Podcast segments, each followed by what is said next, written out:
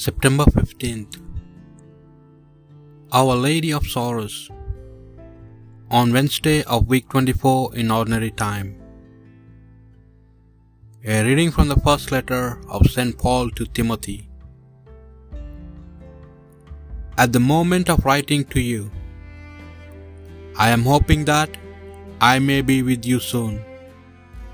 But in case I should be delayed, I want you to know how people ought to behave in God's family, that is, in the church of the living God, which upholds the truth and keeps it safe.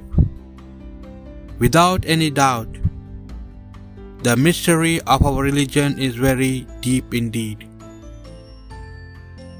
He was made visible in the flesh, attested by the Spirit, seen by angels, proclaimed to the pagans, believed in by the world, taken up in glory. The word of the Lord. Great are the works of the Lord. I will thank the Lord with all my heart. In the meeting of the just and in their assembly, great are the works of the Lord, to be pondered by all who love them. Great are the works of the Lord. Majestic and glorious is his work. His justice stands firm forever. He makes us remember his wonders. The Lord is compassion and love. Great are the works of the Lord. He gives food to those who fear him, keeps his covenant ever in mind. He has shown his might to his people by giving them the land of the nations.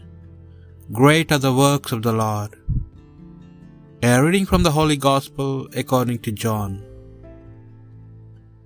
Near the cross of Jesus stood his mother and his mother's sister, Mary, the wife of Clopas, and Mary of Magdala.